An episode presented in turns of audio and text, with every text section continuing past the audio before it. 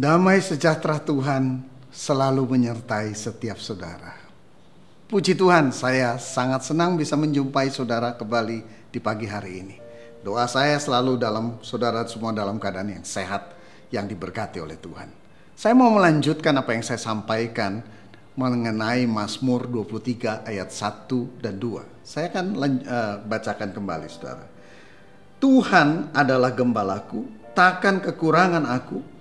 Ia membaringkan aku di padang yang berumput hijau, ia membimbing aku ke air yang tenang. Daud mengilustrasikan bahwa Tuhan adalah gembala kita dan kita domba-dombanya.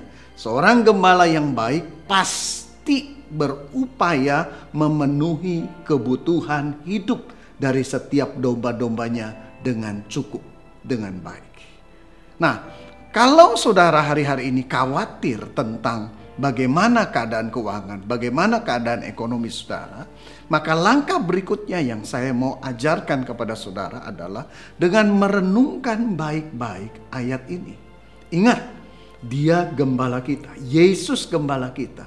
Dan sehingga dia punya tanggung jawab buat setiap kita sebagai domba-dombanya. Untuk memenuhi. Saudaraku, domba adalah jenis binatang yang sangat lemah dia sangat tergantung kepada gembalanya. Karenanya kalau kita memperhatikan hubungan ini, berarti saudara dan saya di dalam keterbatasan-keterbatasan kita, percayalah gembala kita yang baik, Tuhan Yesus itu yang akan memastikan terpenuhinya kebutuhan-kebutuhan setiap kita. Nah, saya mau bacakan satu ayat lagi dari Yesaya 30 ayat ke-20. Dikatakan seperti ini. Dan walaupun Tuhan memberi kamu roti dan air serba sedikit, namun pengajarmu tidak akan menyembunyikan diri lagi, tetapi matamu akan terus melihat dia. Saudaraku, jadi ada waktu-waktu di mana Tuhan memang mengizinkan roti dan air itu serba sedikit. Perhatikan ini. Jadi tidak selalu roti dan air itu berlimpah. Ada waktu-waktu yang memang Tuhan izinkan roti dan air itu serba sedikit. Mungkin juga seperti halnya yang kita alami hari-hari ini. Tetapi satu janji Tuhan adalah sekalipun serba sedikit, tetapi Tuhan memastikan bahwa itu tersedia sehingga kita berkecukupan di dalam kebutuhan kita sehari-hari. Contoh di dalam Alkitab, yaitu di dalam kehidupan Elia. Waktu Tuhan izinkan ada bencana kelaparan yang sangat besar di Israel selama kurang lebih tiga setengah tahun. Bagaimana caranya Tuhan pelihara Nabi Elia? Yang pertama adalah Nabi Elia tinggal di tepi sungai Kerit karena airnya saat itu masih ada. Dan apa yang Tuhan lakukan? Tuhan kirimkan burung gagak pagi dan sore untuk bawakan makanan untuk Nabi Elia. Dan selama beberapa saat setiap hari hal itu terjadi. Dan akhirnya air sungai Kerit kering. Lalu apa yang Tuhan lakukan untuk memelihara Nabi Elia? Elia disuruh pergi ke Sarfat. Di sana ketemu seorang janda miskin yang punya seorang anak gadis yang punya tepung yang sangat sedikit dan minyak yang sangat sedikit. Dan Tuhan buat mujizat dari tepung dan minyak yang sangat sedikit tidak pernah habis untuk bisa mencukupi kebutuhan Nabi Elia dan juga janda beserta anaknya sampai musim kelaparan selesai. Sekalipun roti dan air serba sedikit, tapi Tuhan jamin, saudaraku. Saya mau tutup dengan kesaksian yang saya pernah alami waktu terjadi kerusuhan di Indonesia, khususnya di kota Jakarta bulan Mei 98, saudaraku. Saya mengalami satu hal yang kurang lebih mirip seperti yang Nabi Elia alami. Waktu itu saya punya sudah punya dua orang anak dan anak saya yang kecil usianya satu tahun.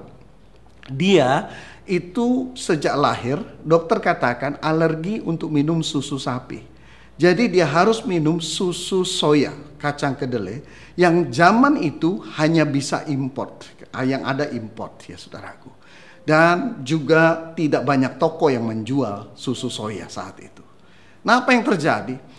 Sehari sebelum kerusuhan, kebetulan kami uh, saya dan istri berbelanja kebutuhan bulanan. Walaupun kami nggak akan tahu, tidak tahu apa akan terjadi kerusuhan.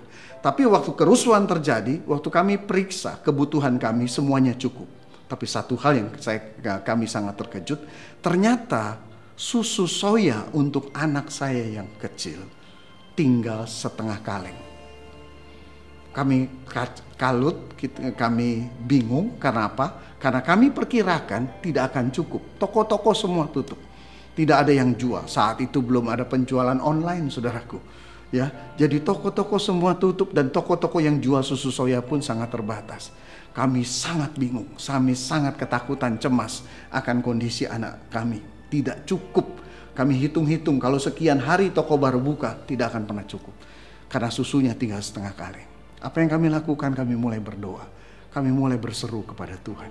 Lalu Tuhan ingatkan saya tentang apa yang dia lakukan kepada Nabi Elia.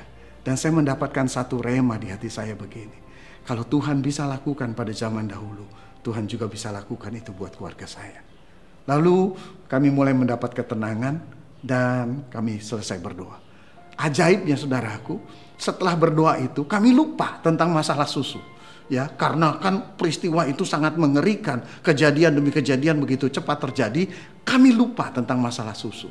Sampai akhirnya setelah beberapa waktu kemudian toko-toko mulai buka, kami segera beli susu di toko. Waktu kami pulang dari toko, kami baru dapati kaleng susu itu habis.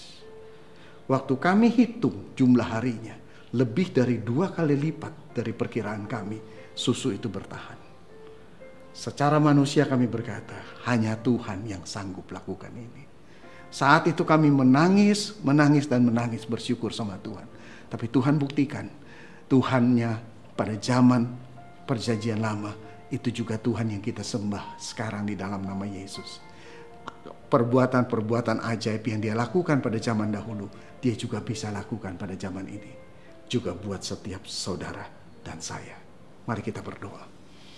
Ku berdoa saat ini engkau memberi kekuatan buat setiap kami. Bangkitkan iman kami, bangkitkan pengharapan kami, bangkitkan keyakinan kami bahwa engkau adalah gembala kami yang baik. Kau akan mencukupi kebutuhan kami hari lepas hari. Sekalipun roti dan air serba sedikit, tapi engkau tidak akan pernah meninggalkan kami. Di dalam nama Tuhan Yesus Kristus. Amin.